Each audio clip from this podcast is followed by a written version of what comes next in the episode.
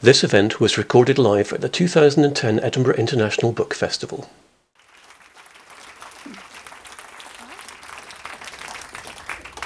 Well, welcome to something which may possibly be the oddest event in the Edinburgh International Book Festival.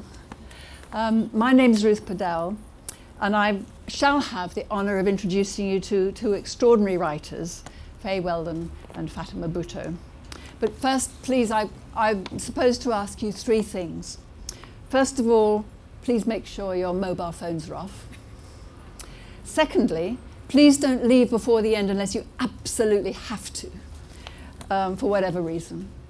And thirdly, if you want to tweet about this event, and um, many people may want to, please wait until the lights go up and there are questions before you, before you tweet. So this is the second of a little mini series. I mean, there are lots of tweeters, I'm sure. this is the end, second of a mini series, which is about writing and family. And in a way, I sort of invented it as writing the family. What is it to, to write about your family in a, in a deep sense? generations, fathers, children, mothers, daughters, etc. The first of these was Lyndall Gordon on her book about Emily Dickinson, um, which is the sort of dark family secrets of behind Emily's life. And that book is called Lives Like Loaded Guns. And the next will be tomorrow, which is two men, um, John Burnside, David Vann, talking about their relations with their fathers in their work. Um, but today, that metaphor, uh, lives like loaded guns, now is going to turn into a kind of tragic and also comic reality. And, and I think this, this, this place, this joining of these two books, is in a way, I mean, this is a book festival. It's a real test of what writing, good writing, can do. Because the generosity and the grace of really good writing can embrace things that are very violent extremes. Well, Fatima is the Afghan-born Pakistani writer from a great and a royal political dynasty whose fate is entwined with, with that of her country. And, and actually, at this point, I've got, I'm sure everybody here will feel, I'm, I'm sure many people have already given to the assistance of this awful things that are happening. A country of 170 million people in which 14 million this moment are in need of immediate relief. And we, we, I know you know that people here. Yes, and it's actually it's 20 million now oh. as of the, the latest figures coming in. So maybe we can talk a bit about that. We, of course. At the end, that'd be wonderful. Yeah, I mean, um, and two million are homeless, or maybe that's more now. I don't know. It's around six now? God. This yeah. was only five hours ago I got it's, it's multiplying so quickly, yeah. Yeah.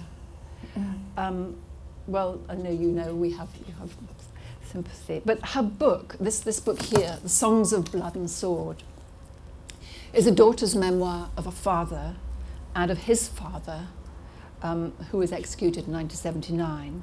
But it's also, in a sort of uniquely, it's the political history of, of Pakistan in the last three decades. And it is a tragedy in the sort of ancient sense of the world, which makes you think of Aeschylus, the Oresteia, and the sort of particularly bloodiest of, of Shakespeare's history plays. But it's also a wonderful portrait, if, if that's okay to say so, of a sort of daughter's really tender and intimate relationship with her father, also finding out about her father's past before you were born.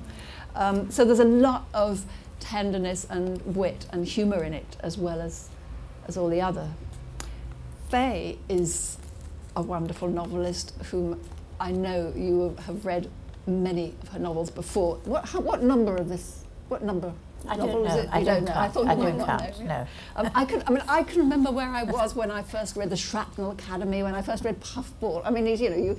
Um, she also wrote the first episode of Upstairs Downstairs, and that's relevant to this new novel, Kehua, um, because there's a one of the least less attractive characters in it has just been axed from a remake of Upstairs Downstairs. um, so, um, and this is a sort of a wise and profound, but also an absolutely dazzling comedy. Um, but it is about murder, adultery, incest, and the doom hanging, the doom, but also perhaps the saving grace of, a, of, of generations. And so, what on earth have they got in common, um, these two books? I mean, they're different genres. One is memoir, and one is fiction or even metafiction. I'm not quite sure about that. Um, and they are, of course, tragedy and comedy. Well, one thing they've got in common is an absolutely exquisite control of tone. And with, this is, again, I'm thinking from a technical point of view as, as a writer. Um, and I mean, I, we, I want to come on and ask you about how you've managed to get that tone in what you're writing about, because it's extraordinary. Um, and you, of course, are a mistress of tone. um, um, but also, of course, it's about families and, and pain and how that is sort of manifest through the generations. We all have families, we all have trouble going down from our parents to our children and so on. And the common ground is really provided by the, the title of Fay's book, which is Kehua. And um, they are the externalized spirits of the dead. Fay, would you like to talk a little about them? Because there are metaphors for them like grandmother's footsteps, or the hounds of hell, or the kelpies. Talk yes, a bit about the kehua. Well, the spirits have become globalized, I think, and, and the, the kind of wisdom of various cultures which comes through, through their view of the afterlife, of the spirits, of how they haunt you, seems to me to have the Maori ones are, are very ple- are comparatively pleasant. Their whole instinct is to get the the, the family together, uh, so they're they're not actually frightening so much as warning and sheepdogging yes. almost, and and and and and. Uh, but sort of herding. Yes. Every, every now and then there's this lovely character, Scarlett, who, who leaves her her husband and she goes to see her grandmother. And then you get the whole history of the grandmother and how she's the product of a murder and God knows who her father really is and things yes, like that. Yes, and so this confusion runs through the family and is inherited it really is as a dysfunction and, and, and so the family remains dysfunctional simply because of what has happened in the past and I think that what happened generations ago still affects us today in one mm. way or another and and makes us what we are. And so really I've just personalized them almost, these spirits, into into either the Furies or the Hungry Dead or or mm. or, or the Kibuks or whatever it is that you manage to control the dead, control the past by. And they and if they're the Furies, they're your own guilt. Well, this not, it's the guilt of the generations which works through the terrible events of the, of the generations which people may not speak about, but alter their behavior. All, and it takes a long, long time to wear them out.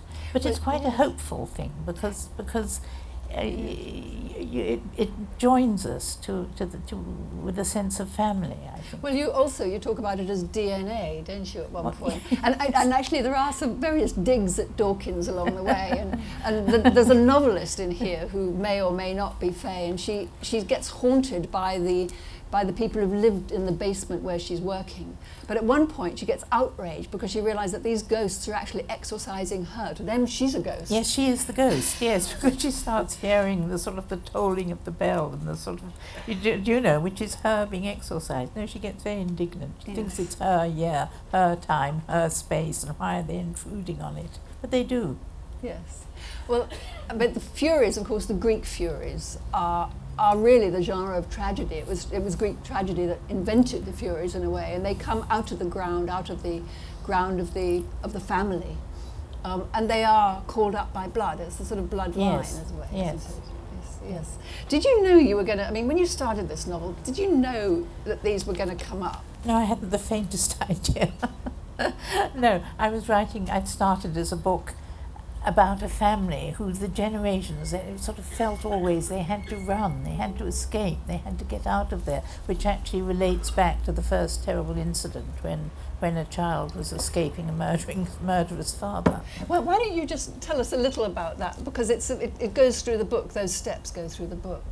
Yes, it's it's it's it's it's it's when she, when all the characters keep hearing run, run, and and they're what sort of the kehuas are telling you to get out of there, whatever happens. But it's not good advice. It's it's it's it relates to the past, not to now, which is why you shouldn't take too much notice of what your mother tells you to do or your grandmother tells you to do, because she's wrong. You know?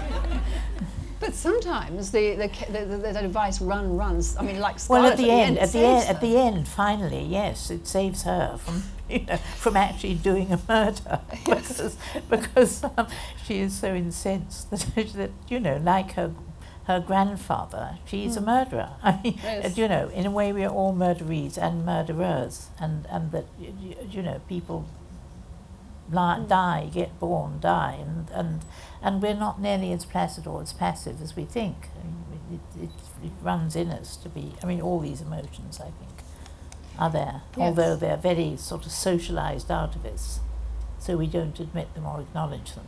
But but we're fairly d- destructive as people, I think. Yes, you, you give a, a portrait of a very self-destructive species, Yes. actually. Um, but I mean, the, one of the things is your, your control of tone, Fay. I mean, it's you know, it just effervesces like ginger beer bubbles out of this book that you so enjoy writing. Would you? Yes, I, yes, I, yeah, I, I did in the end. I think. I mean, writing is not without its problems or its trials or its tediousness, but by and large, yes, it is. It, it is and can be exhilarating.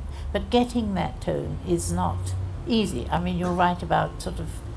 You're right. The first bit about sort of six or seven times over until you get the one which is easiest. I think it is getting the tone and the content right, sort of balanced and right, so that it's hmm. easy to write. And, and but it's hard. It's very hard getting getting to the easy bit. Okay, I'm just wanting to make sure that you can hear. Can you all hear up there?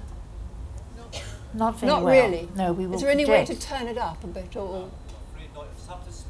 we will speak right, up. Okay. Yes. Okay. Well, we're, we're talking about about tone. I mean, and the, the tone of this is, is extraordinary. But at one point, she, I mean, she starts off by saying, I mean, the novelist, whoever is writing this book, um, starts off by saying, "You're writer." So there's a relationship with the audience. Yes. Well, this is this is. Uh, it seems to me that these days, if you're writing a book, everybody knows who you are. Your picture's on the back. To pretend that it's not you writing it seems rather sort of odd to me. So these days, I, I've gone back to something I did early on, which to talk about your writer is to be there actually in the book, kind of breaking in every now and then to describe the actual writing of the novel uh, in the basement with the spiders, uh, with the ghosts of the of the old Victorian servants coming through. You know, so you it's auditory things that she's hearing all the time, it, it, and then and then the characters themselves become which who seem to me to be like ghosts because they're invented, they're not real, they're very convincing, but they're not actually there. Um, the same kind of thing. They're spirits too, which, which you summon out of somewhere, and invest, simply invent or create things which were not are not there in the real world, which seems pretty much like ghosts to me. Well, it is. It's a sort of novel of, of ricocheting sort of relationships. So you get the the audience and the writer, and then you get the characters and the writer, and then the, the haunting ghosts start to affect the characters, and you you it, it culminates in the dog. um, yes, yes. Patch, this dog, um, she suddenly finds the grave of the dog she invented right at the beginning. Yeah, yeah, exactly. And all this is, I mean, I can almost hardly remember what is true and what is false, and what is invented and what was real, and were they real ghosts or they real characters. I mean, the whole thing, you know, is all contained in that book, and I'm sort of rather glad I'm out of it now. you know. I don't think I could face going back into the complexity of it all. yes, it, but I wanted also to ask you because you've you've written a memoir. I mean, we're going to come on to Fatima's memoir in a moment, but I mean, I seem to remember quite a lot of reviews of your last books. There was a sort of grey area between is this memoir and is it a novel? Would you Yeah, like well, to? I like to, I, I like to mix them. I see no reason why you should not. I mean, you know, I here I am. I wrote these books. I'm writing that book. I might as well acknowledge it and stop pretending somebody else that wrote them because my picture's on the back. There I am. Um, uh, and, and some time back I, I, wrote a, I wrote a proper memoir. Then I wrote a novel called Man Trap, which was the second part of the autobiography, really, in which I was trying to prove that, that I invented things. I wasn't writing about my own life, but it was actually invention. But the more I, the further I got into this book, the further I realized I was totally wrong. That actually what, what you do is re kind of reproduce some aspects of your life or the emotions that you know. You put yourself in other bodies, other times, but it's still. You have to acknowledge in the end that, that you are there, and so I've given up pretending I'm not. Shall we put it like that? And so now I tend to exist in the novels as some old lady, you know, mm-hmm. who's looking back on the past, and, and as, as, there is in this one. Although you write about the young, because, you know, really honestly, nobody wants to read about old ladies particularly. So you have to, you know, so you have, so the young are there because they're in a way more interesting. Because if only because they're what we have created and they actually created created mm. fictional characters. But we created we we really created the world mm. that everybody has to live in now. You're like terribly nice about them. I mean, even even the awful Jackson. You say, well, this is the sort of sort of person he is. I'm sorry. And um, Scarlett would have realised if she wasn't completely blinded by lust. But this is how he is. yes, but I'm, no, I, I, I don't condemn easily. No. You know, I don't think it's reasonable to condemn people for what they do because all of us, I mean, like me, do the best you you know feel you do what you can, in the only thing you can, in the circumstances you find yourself. And most, it's very rare to meet anybody who admits that they were wrong or have done a wrong thing yes. or a bad. They all, we all think we're good, which means, you know, we probably aren't. yes. well, um, I think we'll move on. I mean, I was thinking that um, in tragedy in Athens, when which invented tragedy and invented the Furies. All of our Furies, really, they come through Athens once upon a time. And there were then three, three days of tragedy and then a day of comedy. So the genius of Aristophanes followed the genius of Aeschylus. But I'm, we're doing it the other way around today. Yes. So I'm going to move now to, um, to Fatima because we've had the sort of externalizations of the curse. Um, and what's left out, what isn't in Fay's novel, is politics and power and the sort of absolute misuse of power. And Fatima, this is the sort of background of what you've written.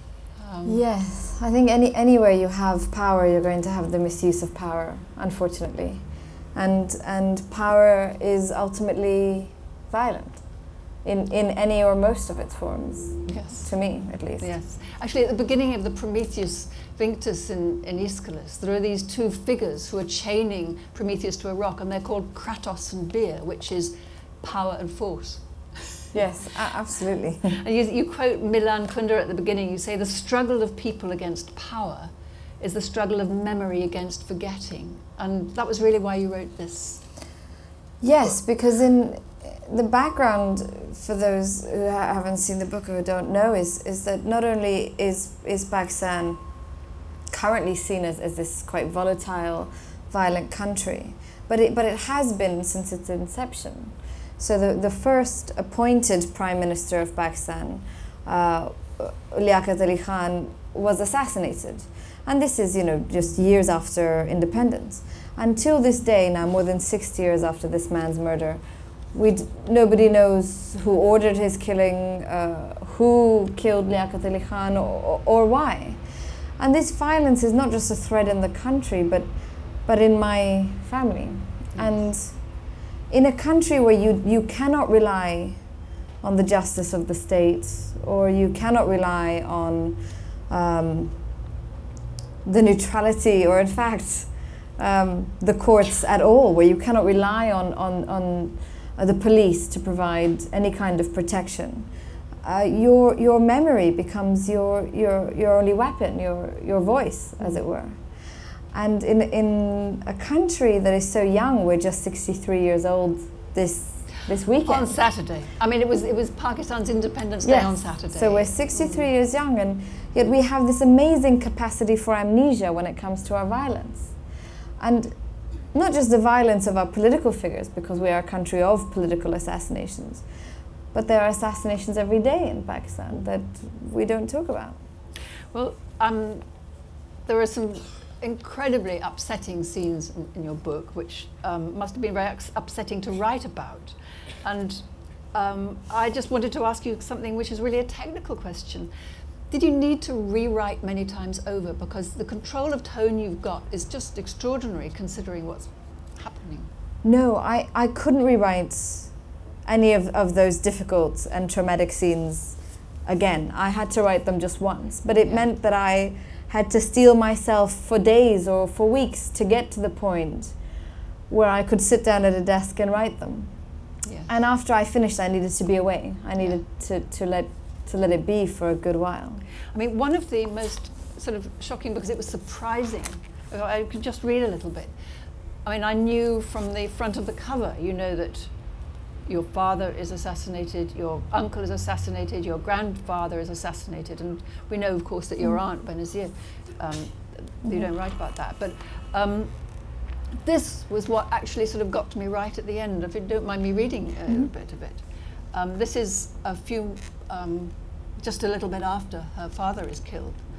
Um, and on the third day of mourning, Benazir came under cover of darkness to evade the protesters who'd been attacking her motorcade. She said she wanted her mother to be with her for a few days. This is Fatima's grandmother, and swept Junan out of our house. We never saw our grandmother again. Junam is now held incommunicado by the Zardaris in a garish house in Dubai. Benazir never allowed her to see her again except for a brief 40 minute visit in Islamabad six months after Papa had been killed. She looked ghostly pale and haggard. She was being given medicine, I don't know what for.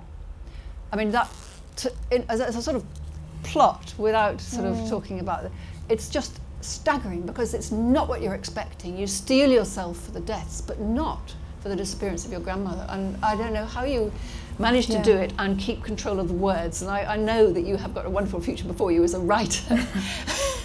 Well, it's, it's also, I think, it's not self-pitying. That's the brilliant thing. Well, one, when, when that kind of I sup- uh, violence it is, is part of your life from the beginning, you become familiar with it. You become familiar with the language of talking about it or talking to it. And I, you know, there were several things I remember growing up. I remember that every night before my grandmother went to sleep, and I mentioned this in the book, as a child, she used to put, when I, as I, when I was a child, she used to put earplugs in. And I always just say, well, why are you wearing earplugs when you sleep? And it was because when her husband, my grandfather, was taken and arrested, uh, one of the times before he was uh, killed, it, it was in the middle of the night. And she heard the, the boots of, of the soldiers coming up the stairs. And, and that's how she slept. And there was nothing self pitying about it. That's just how she told us why she had this bedtime ritual. And I, I, you find it later on in, in, in your life as well. And, uh, you know, I remember, uh, well, the two things. I, I, when, when, when, when we were inside the house as, as my father was being killed, just footsteps from our door, my brother Zulfi, who at the time was six years old, um, was sitting in the room with me and my mother. We'd gone into, into a room that had no windows. Uh, which is actually lucky since my family hated daylight and, and most of the house seems to be boarded up. We went into this room with windows and we were all very nervous. And my brother Zulfi was swinging from one of the chairs and he kept saying to me, Don't worry, it's just fireworks. Because in, in the Karachi that he grew up in, you heard gunfire all the time. You heard gunfire at night, you heard it in the morning, you heard it when you were at school, and it eventually stopped being scary. Yes. Uh, and I suppose that, so to answer your question, Ruth, um, you, you get you. It's it's amazing what you adapt to and what language you learn to speak, and it can even be a language of, of, of calm in the in, in the face of violence or, or even trauma. Well, it's, it's interesting how following on from Emily Dickinson, the lives like loaded guns idea, uh, Lyndall Gordon's thesis was that the extraordinary control of poetry that, that Emily Dickinson has is, you know, that there's a violence, the volcano, whatever it is, in the middle of it. Um, and, that, and in a way, that's what really, really good writing is, is something that, you know, it's, it's hard to get that tone, whatever the genre. Yeah. Yes, yeah. Canfield Mirth is, is you can feel mirth is almost illegitimate in the, in except so I'm rather pleased to know about the one day of comedy which is a, which is seen as a relief from the from the But it's also addressing tragedy. dangerous and difficult things. I mean, when Aristophanes was writing, he was addressing this tragic war, which was killing Yes. people the whole time. So um, yes, but um, there are lovely moments in your book. I mean, you give a, also a portrait of yourself growing up, both in relation to your father, and I mean, you were a sort of pushy and precocious child, is how you push. it. I mean, there's a wonderful scene at a banquet given by um, Assad, president of Syria, when you push your way onto his knee and clamour for his attention. Well, actually, yeah, it was my um, my aunt had come on. Uh, has the mic gone off, or can you? We just have to project I'll as just much as we scream. can to the back of the people. Um, my aunt had come to Syria on a state visit, and and she was sitting next to the president of Syria on, on the official table, and I felt very left out, and and so And I how old? oh seven. Yeah. Um, and I just went and sat on her lap and decided to talk to her. And she, you know, she her face would drift, and I would bring her chin back to talk to me because I felt I felt that surely this was not more interesting than what I had to say to her at the time. My parents were very nervous and kept trying to lure me away, and I wouldn't have any of it. But um, but so yes, and I I did a talk recently, and I, I said to it was with um, William Dalrymple is coming here soon, and and he he quoted that pa- or I, I read that passage, and I said I was a pushy and precocious child, and he said was, which I thought was very rude, but anyway. But it's a very interesting self-portrait of you as a child. But also, it's a it's a good, as it were, literary device. I mean, you may not have thought of it as a literary device, but it's very good because you, you see everything from your your perspective. You, also about unfolding understanding. Well, one of, one of my favorite books is is um, Malcolm X's autobiography, and the reason I always loved the book is because unlike any other memoir or biography or history you read, he doesn't he doesn't paint himself as this you know rather magnificent hero. You know he he's very upfront about his failings and, and the fact that he was a hustler and he was self-hating and he made these mistakes and that that was part of his his journey.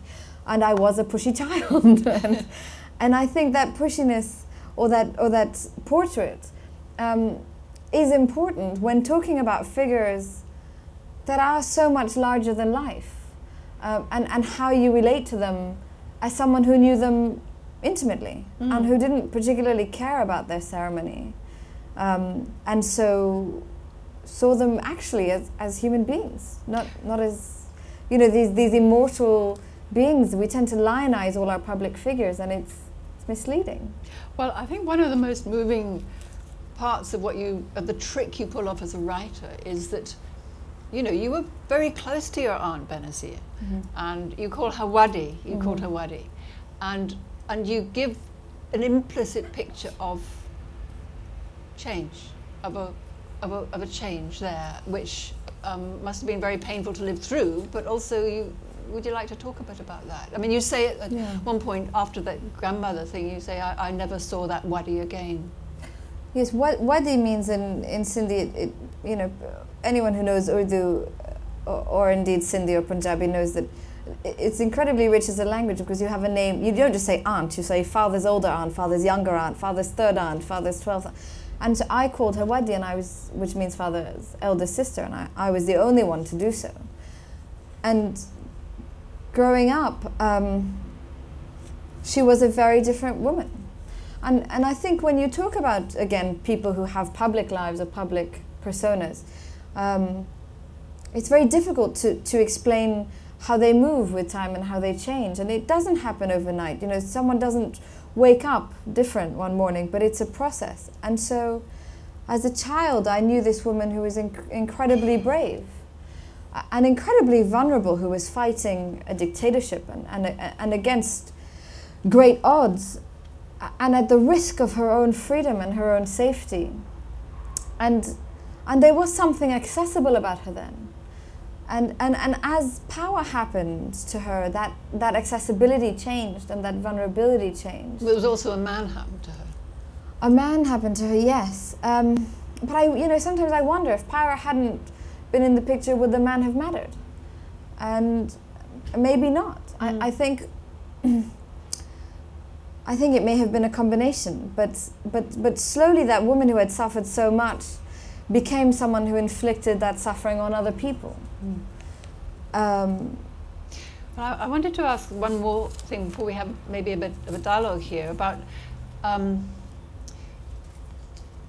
do you think your father's life would have been different if his father hadn't asked his sons to, as it way, in a way, yeah. avenge him? Yes. It, the, yes. Because this is, in a way, the the externalization, you know, the the kehua or the furies or whatever. Yeah. It's the uh, the blood calling to blood, like Orestes in the Oresteia. It changed his. Before his father was killed, he sent a letter to my father, my grandfather. And in that letter, he, he dictated the lives of his sons. And he said, If you do not avenge my deaths, then you are not my sons. And at the time that he sent this letter, his two sons had spent the last two years traveling the world, lobbying government, speaking to journalists, protesting, you know, galvanizing Pakistani communities around the world to appeal for clemency for their father's life.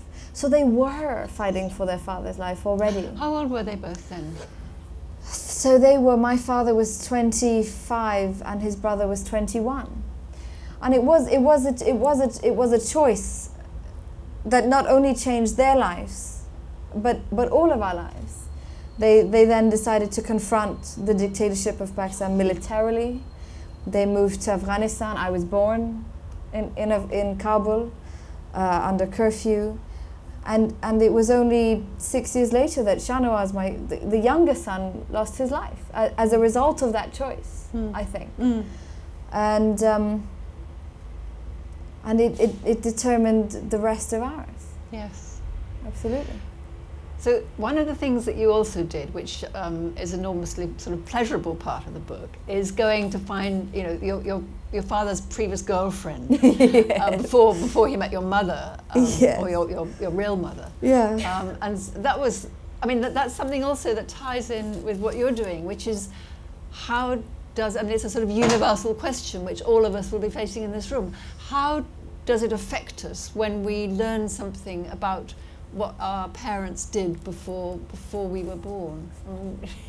I think it's astonishing the degree to which it does affect one because you think you know everything and you think you, you have your family in a kind of settled picture in your mind and then some ingredient changes and it's a completely different picture that you have to adjust to and it's surprisingly it's surprisingly shocking and you thought you, you knew everything but you don't there is something else still which is still capable of upsetting you in some way because we keep our parents in this even though they're not there even though they've died we but the nice thing about the Kehua and the, and the Maori view of all this is that the family is going to get together. Just because they're dead doesn't mean they've gone. It's the same, they will, in the Maori culture, even the ghosts of the spirits of, of unborn children, uh, whether they died from a miscarriage or you didn't let them come to birth, are still there and actually will help you in an emergency. They're on your side, and there's something really terrible happens, and some tohunga gets hold of them and turns them nasty. On the side, on the whole, they are benign, and it sees the family as a whole as something that you belong to that is benign, that doesn't sort of finish. Uh, you know, and, and really, in fact, there's no such thing as death because you are members of that family, like it or not, whether you wouldn't have them with you when you were alive. They're still there. You don't get rid of them. Well, one of, but one of the interesting things in your case is that it was a sort of enormous sort of sort of warmth, it seemed to me, to discover this, this Greek woman who was your father's great girlfriend before your mother. Yes, I think I think also uh, th- this journey of, of looking for ghosts. On one hand, we had so many ghosts with us already. Yeah. Um, in, in my family and in my house and in my city and and I know people see me sometimes and they're looking at ghosts. They, they're not talking to me or they're thinking of someone else who they want to talk to through me. But my one of the things I did was I, I traveled all over to, to, to uncover my father's past. And I spoke to his college professors and his roommates, and there was this great love of his life who was, who was Greek. And, uh, and eventually I found her after years of searching, or rather, she found me. And, and I went to meet her, and um, was very strange also because when, when you lose a parent, I think anyone who, who loses a parent knows that w- one of the things that hurts most is that you, you can't you can't share anything with them obviously i mean so every time i see a funny movie i think oh i i can't tell my father about it but one of the things you also miss is the chance to argue with them and and so i i i i, I met della who who was with my father and I and I was talking to her and I said, well, how did it end? Because it was this quite romantic love story. Um, and she said, well, you know, he, he wrote me this letter and, and he said that his life was too difficult and it had changed. And her life story is very fascinating too. And, and, and that we couldn't be together. And she said, but I always thought there was a girlfriend. and and I, I, I got very, I was very insulted by this. And I said, well, absolutely not. You know, he was a very honorable man. And if, if he said to you that that's what, he, why you were breaking up, then that's why you were breaking up. And, and she, and, and she insisted and said, no, no, no, my intuition always told me there was something else. And I said, no, no, no, no, no, I can assure you that that wouldn't have been. And then, and then she told me the date of their breakup, and I sort of counted backwards, and it's 10 months before I was born. And I, and I had to say, oh, yes, well, I'm very sorry, I'm sure he didn't mean it, and I hadn't. And, and, and had to call up my mother and brother and say, well, you will not believe what he did, and, and, and have a chance, a chance to, to get cross with him. And, and actually, I, I said, you know, I spent this week with Della in Greece on going through old letters and old diaries and meeting people across the country who knew my father, who I, I never knew had known him. And eventually I asked her, I said, oh, Odella, everybody who I meet, you know, they all see they all talk to me in Greek. Do I do I look Greek? And she said, Darling, ten months earlier you could have been Greek. That's not in the book. I should have put it in actually. Maybe in the next edition. But you can see how in this book, with its its absolutely tragic, awful history, there's also such family love, family fun. Yes, Yeah. I, I hope so. I mean, it, again, because families are not just one thing, and um, you know, it's wonderful the back of Fay's book, the tale of uh, adultery, murder, incest, mystery. Families are sometimes all those things. uh, hopefully not at the same time, or hopefully not a few of them. But, but it, you know, I, I had this wonderful family life, and and it was what made it possible to bear all this violence and what makes it possible still to bear all this violence that that we we had another side of, of how we lived. And and that was purely the world that my mother and father built for us as children. Mm. that was fun and was unusual and and and and made made everything else seem bearable Well, there's this image in, in Emily Dickinson of the house, my father's house. I mean, Emily decided because she was probably because she was possibly because she was epileptic that she would stay in what she calls my father's house all the time, and she made her created world within that. And you have this image of the house, don't you? And of course, I mean, I'm thinking of Murder in the Cathedral. You know, the chorus say, "A doom on the house, a doom on the world," which is very much relates to you know the mm-hmm. 170 million people in the mm. country. Um, but you have this, you've made this house, the image of the novel really, haunted by the image of the family. Yeah, yes, and but I mean, place. I think in novels is very important that you need. It needs to have some sort of fixed centre in which you can, as the reader, envisage what is going on, where people are, and so it. it But also, it is the the, the the my father's house has many mansions, has many rooms. It is this sense.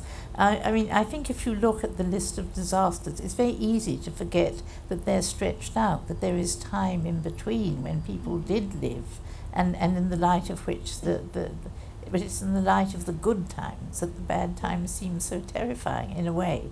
If it was all awful, you wouldn't kind of notice so much. Well, um, I, I, th- I have a feeling that people will really, really want to ask questions. Um, but maybe we could just say a little bit more about, about the floods in Pakistan now. yes Um, yes I don't know how you want to say it. Well, I think uh, everyone has been watching um, the, this devastation, and, and what is remarkable is, is the way in which, as we were saying earlier, it has multiplied. So now it's estimated that 12% of Pakistan's population has been affected in some way or the other by the floods, and that's 20 million people. Um, we know that cholera now has, has shown its face, and, and today there is debate over whether it is 3.5 million children that will be affected by waterborne diseases such as cholera, dysentery, diarrhea, or, or 6 million, uh, you know, which is the UN and, and the WHO have, have different figures. We also know that large swaths of agricultural land, you know, 1.7 million acres was the last figure, um, have been flooded. Um, people have not just lost um, their homes and their families and their ability to make a living. But, but what is incredibly frustrating is that because this government and you know the governments that preceded it in Pakistan were extraordinarily corrupt and, and remain extraordinarily corrupt, um, people are not giving as much as, as they can because they are reluctant to give it to the Pakistani state. And, and I would say, yes, please don't give it to the Pakistani state because it will go to Switzerland. But but if you if you give it to Oxfam and if you give it to the Red Crescent and if you give it to the Red Cross and you give it to the UN,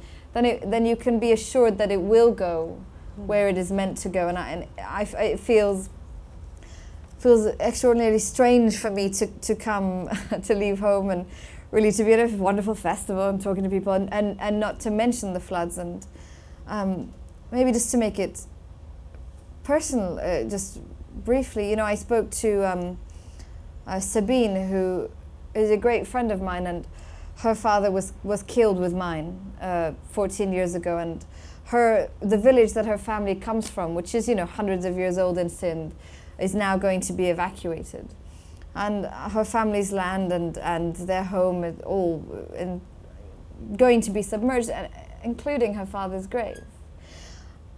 And, and there's, there are millions and millions of those families now who are losing not just their present, but their connections to their past. And mm. anything that you can do, whether it's speaking about the floods or going onto the U- UNICEF or UNHCR or the Red Crescent's website or giving what little you can, um, I think will, will make all the difference to people who at this point don't, don't even have their memories really mm. to, yeah. to fall back on. So I suppose what, one thing that's uniting us all in this is, is the idea of home and what home is. I mean, I happen to be writing a book about migration, mm. um, and um, I suddenly realised that you know migration is about home. Mm. I mean, mm. the two things are the two sides of the same coin, and. Um, I mean, you, you, your home was once New Zealand. This is where, this, where the first murder happens, the first yes. memory happens yes. in a way. But in a way, what I left out of the book was this because because I know sort of New Zealand compatriots who come over here and then have this terrible struggle with themselves. Are they going to make their lives here where they sensibly would, so far as their careers and their happiness and their boyfriends are. But there's always this feeling of being drawn back all the time. Mm. And in a way, in the book, I have the Kehua who are doing it. And the Kehua finally give up and make their home in Highgate. Actually, fortunately. So, you know, so it settles everything. They can just be there. This is the sort of the graveyard, the happy place, but the wonderful place. and it's there in yes. Highgate. So, you know, I've got a little branch started up there, which I suppose is what sort of communities do, don't they? They, you know, if you have to be in a new place, they, they create the home yeah. where they are. But also, you do it. You, that word branch is very important because you do it a lot through trees. I mean, she sneakily gets in this bit of um, of um, New Zealand. What's it called? That that plant? The plant that, that Donna has. Oh, kowhai, kowhai. Oh, yes, kowhai. Oh, kowhai. Yes, yes. Okay, so this little seed pod goes to Paris by accident, and then somebody keeps takes it in a handbag and plants it in, in yes, simply yes, coincidentally. So yes. then the Kehua actually they finds something that belongs to home, yeah. and it is yes. the existence of this quite accidentally, as you say, bought imported bit of growth that actually growth. enables everybody to stay. But with you, I mean, you first, it, it's sort of very shocking. She's a little girl of about eight and she's ill in Syria. And you've never, you were born in Afghanistan, mm-hmm. you grew up in Syria till the age of 11. And when she's ill, the, the person who becomes her beloved mother, her, your stepmother, um, she said, What do you want? And you, you wail, I want to go home. and you meant Pakistan, which you'd never been to. No. Mm. Well, it, it was also a country that I, I'd never been to at that time, but but I knew from from the music my father listened to, and I knew from the food we ate, and I and I knew from the language that they spoke, eh, that he spoke to with his mother when he was happy, you know, and and it became, you know, homes live in your imagination also, and mm. And I like very much what um, I think Rumi said that, you know, ev- even though you wander everywhere, your compass always points towards home.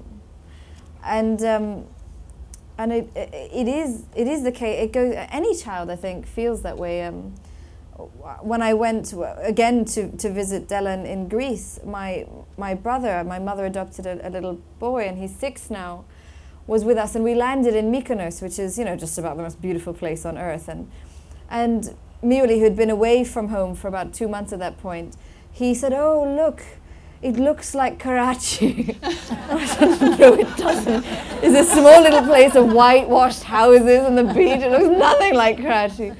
But he carried that image of home with him, even to Mykonos. you know.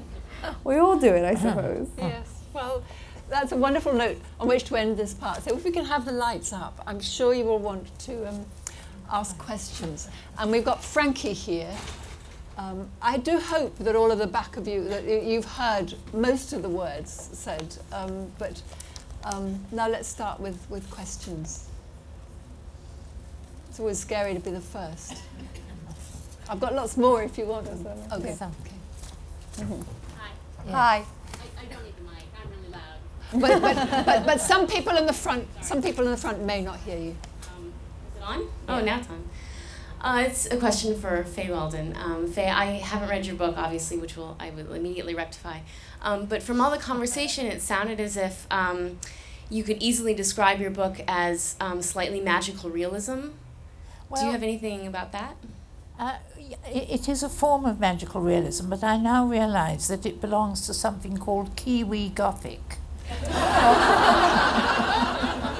which, which, I, which I just found out the other day. I mean, it fits the brief completely, which is the sense that uh, the writing out of New Zealand, the films out of New Zealand, are dark in a way, that there is always this sense of, sense of the Gothic there. And there's a lot of argument about it, it seems, in New Zealand at the moment. So I'm really glad to have contributed to the, to the genre, the new genre, which, which people create all the time, actually. So it's Kiwi Gothic. And there are, there and magic realism too. There are some very nice swipes at Dawkins because I mean, funny things happen in the basement where she's writing and a, a face appears on the wall. And of course, this will never happen in Oxford where everything, where, where Mr, uh, Professor Dawkins lives and where the trees all behave themselves and the, and the furniture all And the furniture does what it should. And these sort of odd things don't happen, which I find happen in most of our lives. Actually, odd things you can't quite explain, like keys which sort of vanish and letters which are there and then turn up in the next room no one, well, I mean, obviously, you know, but you, you ignore them because they don't, they don't conform to one's practical view of the world and how to be all meant to behave in it, which is, it seems to me, not believing in these things. So, you know, so I like to behave as if this didn't exist while, while suggesting possibly that there is sort of more to everything than meets the eye at once. Well, I mean, she, but I suppose, in a way, magical realism is something which does away with the occult. Whereas you are flirting, it's a terrible flirt, this book, with the occult the whole time. Yes, it is. I mean, I, but I always have done that. I, I mean, when I was 11, I used to cast horoscopes for my school friends, you know, because, because my grandfather taught my mother, and, and, and, you know, and my mother taught my sister, and my sister taught me. So we became a family who would, you know, cast a horoscope at a moment's notice. It is quite a complicated thing to do. But you did, and you did find out that, you know, if you did enough of them, you could see that there was a kind of correlation between what they were like and the patterns that their stars were making in the heavens, which is complete nonsense. How can it not? How can it be true? So you behave as if it's nonsense. It is nonsense. Nevertheless, nevertheless, these things are true, but this is probably in a minor way true as well. But it needs to be kept minor. I suppose, in a way, both these books are, are talking about, are looking for explanation of why people do damaging things, why there is harm in the human world. I mean, we know about, about floods and things, whether global warming is a sort of another issue, but why do people do these awful things is one of the main explorations of Greek tragedy, and it's Well, you it's, have it's, it it's, it's, it's the explanation. It, it is at the root of most fiction, I think. Is, is that you know you're just curious and amazed at the way people behave. And never, you know, it seems. But also, I think this happens to people who have moved from country to country in their in their youth, because you go from one culture and there are all those rules of behaviour. You think they're normal. You go into another culture and everything is different, and yet both work. So you're always slightly amazed at the way people are carrying on. I mean, I mean, the difference between between Damascus and Edinburgh must be sort of extreme, and yet we're all people. I, I would I would venture so. Yeah. yes. Another question. Okay. Wow. Okay. D- down here, there, and there. Oh, it's for Fatima. Um, can I ask you, did you get much um, opposition to the idea of writing this book?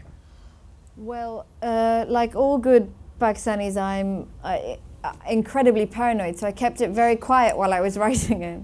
But once the book came out, um, while there was a great outpouring of support and solidarity in Pakistan, there was also um, great attacks because it's a book that not only talks about the, the present government, um, talks about the army's violence, it talks about um, you know, people who have been mythologized, and it's a mythology that runs the country's politics now. Pakistani politics doesn't work on, on uh, principles or platforms or manifestos, it just runs on blood at this point.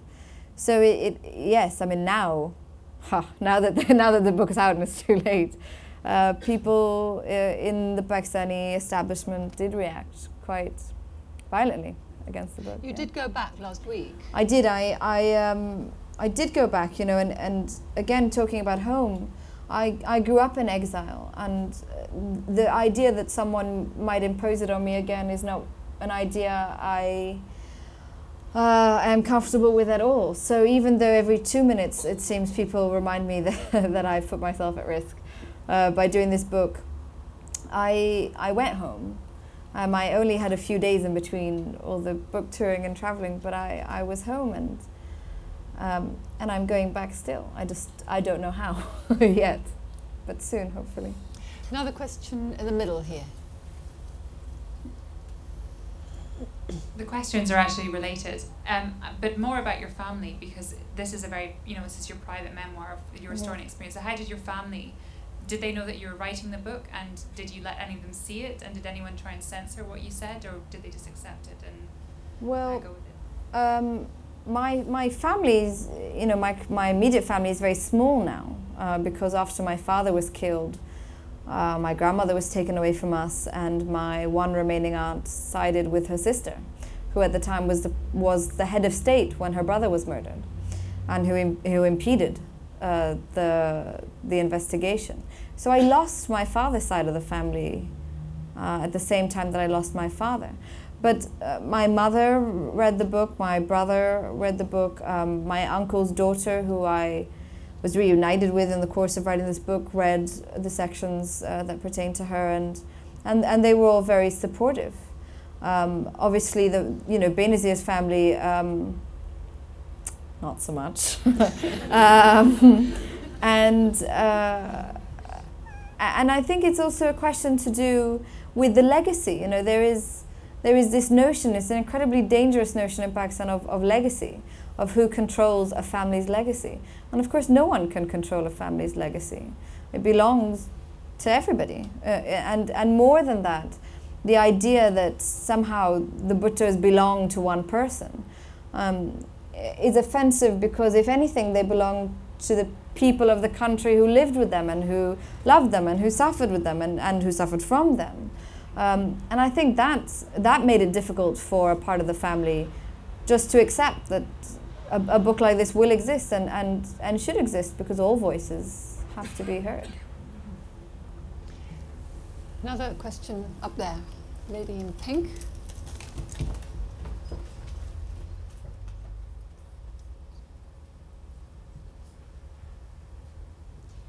Uh, another question for Fatima, please. Um, you talk with sadness about the corruption in your country, and you also talk with great fondness of it. Do you ever see yourself drawn inevitably back to be part of the politics in Pakistan? Oh, just to clarify, I don't talk with fondness about corruption, just uh, fondness about the country and, and sadness about the corruption. No, um, no, because I, I think um, well, you know, talking about politics and talking about force and the violence with both of those, um, I have no interest in perpetuating um, that. And, and also, I think I think dynasty is, is, is incredibly dangerous and, and, and has been destructive for my country. But also, there is a freedom with with writing that, that you don't have. That you are not obliged to anybody. You're not indebted to anyone. Um, and I get myself into all kinds of trouble by um, by by taking that freedom. It's not one I'd give up. No. I suppose that's in another way. This, this is about writing, and that's what Yes. that's your redemption, and uh, from the Yes. is? Well, you know, this idea of memory and this idea of of uh, of, of exploring very difficult themes, I think in, in some ways is only possible through a space like writing, like art, um, because it, what it does is it is it immediately opens up dialogue, and politics doesn't do that. Politics closes down dialogue, I think. It shouldn't, but it does. Yeah. Another question. Right at the back, up there, Frankie.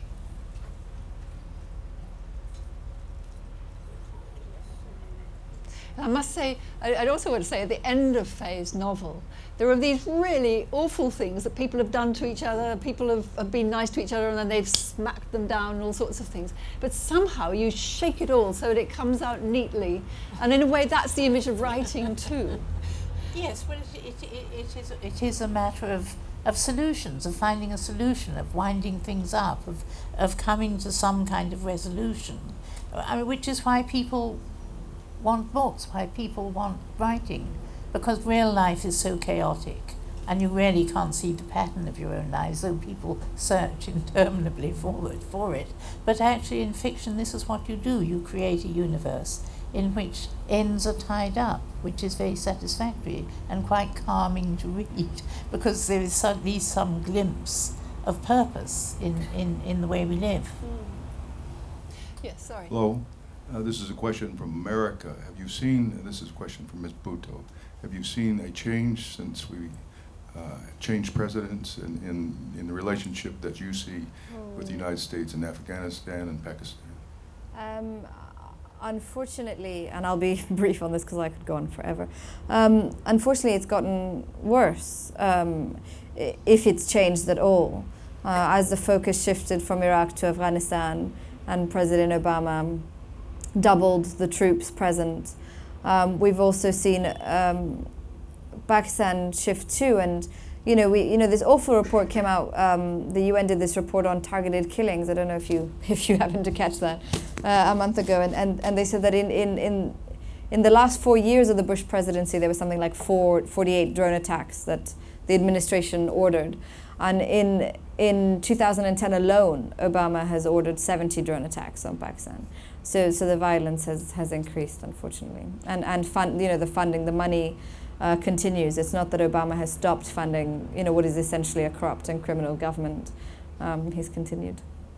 But in a way, but that's because of the Pakistan government, not because of the American government. Um, Or- uh, or both, maybe. I mean, I, I think as Afghanistan becomes more important to America, Pakistan automatically will become more important uh, along with it. You know, and this, this really revolting term, AfPak, has suddenly uh, been created, and and uh, and you see now, you know, there's a special envoy for for the region uh, who who comes in really well, monthly. It would seem like. Um, I, I would say both, uh, although hopefully uh, Ob- Obama's administration can change it, but not yet. I think we've got to, we've got time for one more question. Anybody want? Okay.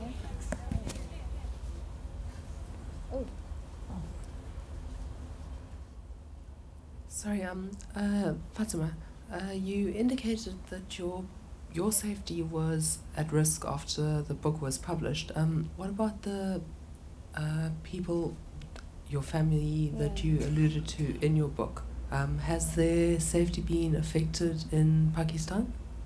Um, I, you know, it, it would it would seem so. I mean, I know that you know several of the people who spoke to me for the book, um, they've been harassed. Uh, they've had cases filed against them. In, in the case of one family, um, eh, you know, it, it is a country where where that's possible. You know, there there is no there is no safety from, from the, the machinations of, of, of power. Um, you cannot go to the courts because they are controlled by the government, and you cannot go to the police because they do the bidding of the government.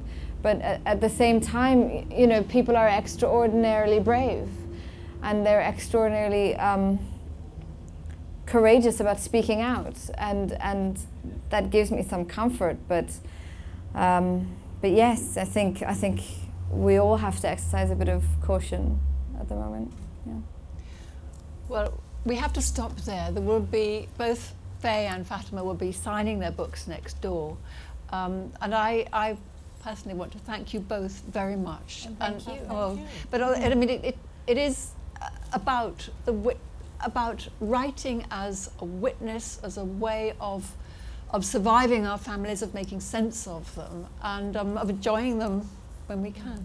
So thank you all for coming, and please thank them very, very much.